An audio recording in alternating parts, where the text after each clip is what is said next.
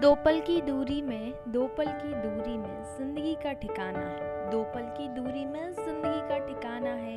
आज ज़िंदगी है, कल ना जाने कहाँ ठिकाना। लेकिन इसके बीच चलता है संघर्ष। इंसान का संघर्ष जो उसे हर अनुभव से कुछ बेहतर सिखाता है आगे बढ़ने की सीख दे जाता है। जो उसे बताता है, ज़िंदगी का मतलब ही संघर्ष है। ज़िंदगी का मतलब ही संघर्ष है। संघर्ष का नाम ही चलते जाना है। बढ़ते जाना है, हर ख्वाहिशों को पूरा कर आगे बढ़ते जाना है। बढ़ते जाना है, ना देखना है समुंदर को, ना देखना है पहाड़ों की ऊंचाइयों को, उसे पार करने के लिए खुद को मज़बूत बनाना है। आगे, हर हालात में बढ़ना है, आगे बढ़ते जाना है।